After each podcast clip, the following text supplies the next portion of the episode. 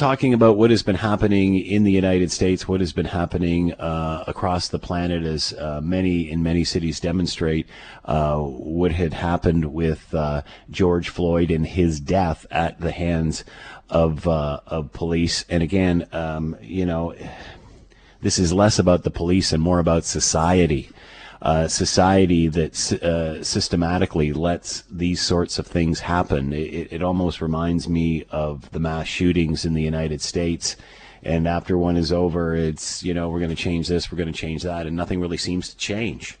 Is it the same situation here? Are, are, are we going to forget about this in a couple of weeks and just move on, get caught up in the COVID 19 uh, pandemic scenario?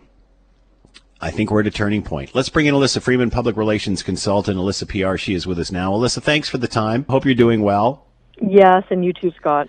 You know, uh, we're just talking here that we've seen this happen so many times. Uh, obviously, it's different here because the video is just so descriptive. You cannot deny what is happening here. Um, but we've certainly heard and, and seen uh, of these sorts of incidents in the past. Is it different now? And is it because of that video, because we have it? We have watched a man die.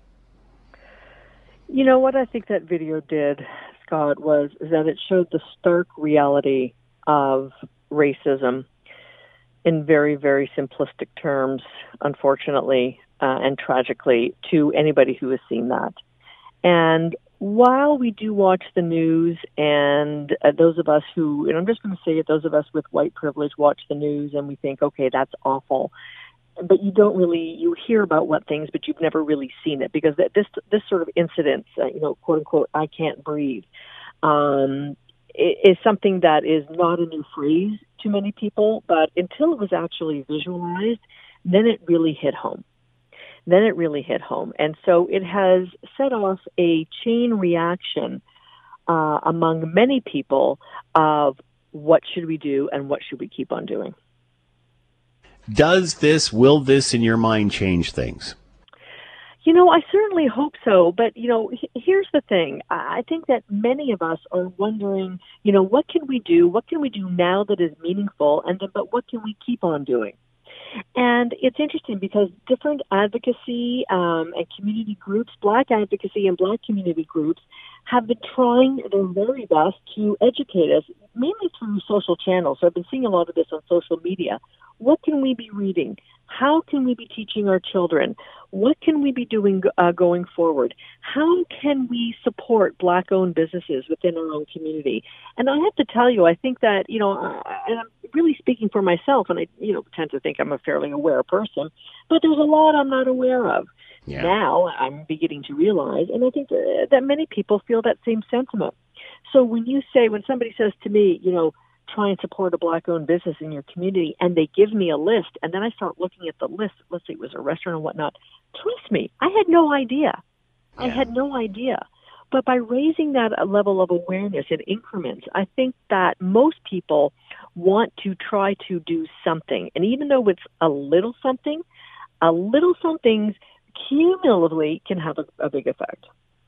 Uh, what can we teach our kids through all of this? Uh, I, I, was talking to one expert, and he said it's the kids that are teaching us lessons here.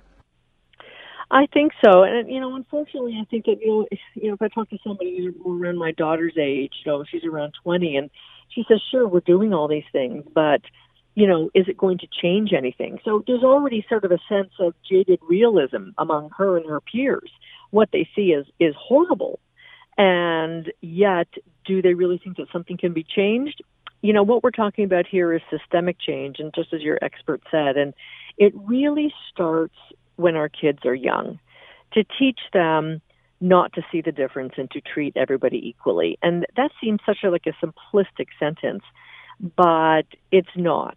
And I think that we, um, as a population, have a set of ingrained behaviors, of ingrained beliefs, that need to be relooked at. And we need to educate ourselves, quite frankly, before we can start educating our children.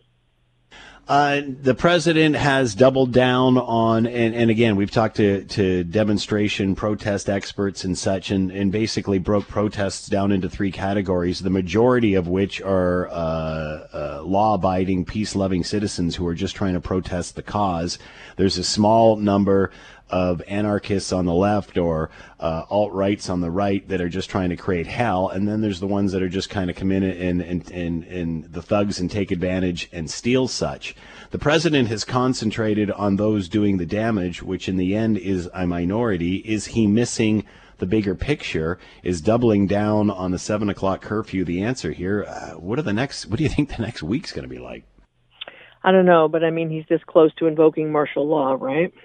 Um, eh, eh, you know, I think that this president and his staff, this presidency, is is mainly concerned about, you know, what are the measures that he can take. I don't really think that it's necessarily for the good of all Americans. I think it's for the good of what his base wants to hear. Because I think that any message that comes out from the presidency has to be targeted or dovetail with anything that's going to um, infiltrate his campaign going forward. Because you know there is a there is a presidential election this coming November.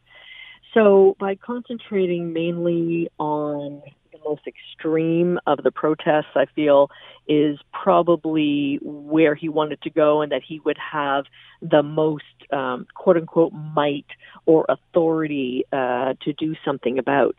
Now, how he went about that and and, and whatnot, you know, uh, you know, what's interesting, Scott, is that after I, I watched that statement, that address mm-hmm. on TV last night, and I waited, and I waited. It only took about five minutes before every network went and called on an expert and said, "So can he do that?"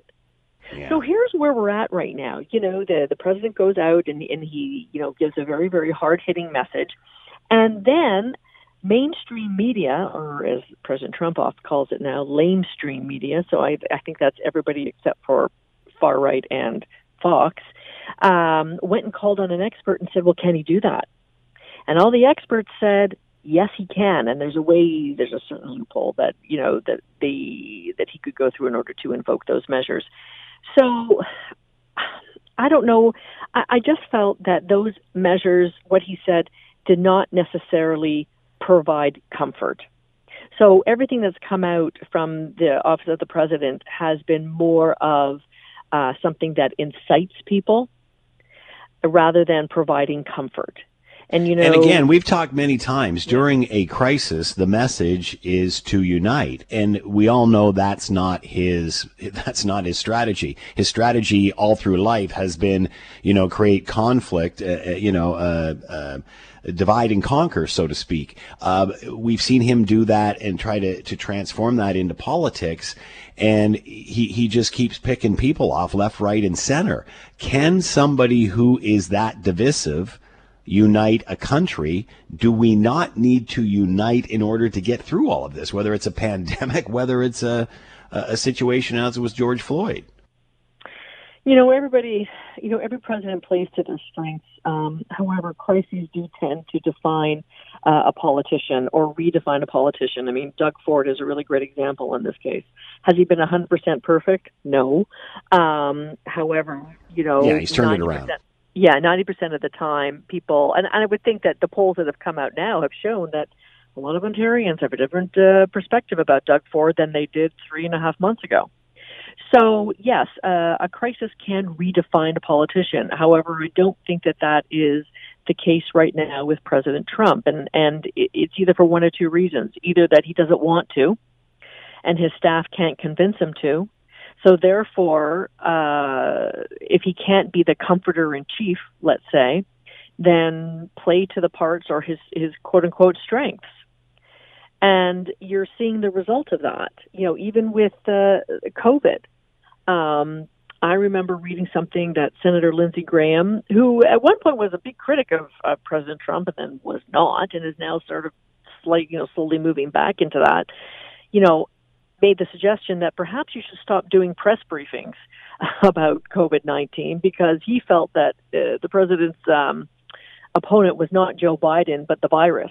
Hmm. So now that we've moved off of the virus, now we're moving into uh, something completely different, which is you know American race relations, and that's not something that um, President Trump has uh, a long and storied history with. So, uh, you know, essentially, he's playing to the messages that sound most believable coming from him. Do I think that he could possibly turn it around and become the comforter in chief? I don't know. I think that maybe potentially he could, but he's certainly gone too far down a road that says otherwise. Hmm. Alyssa Freeman has been with us, public relations consultant, Alyssa PR. Alyssa, as always, thank you so much for the time. Be well. And you too, Scott.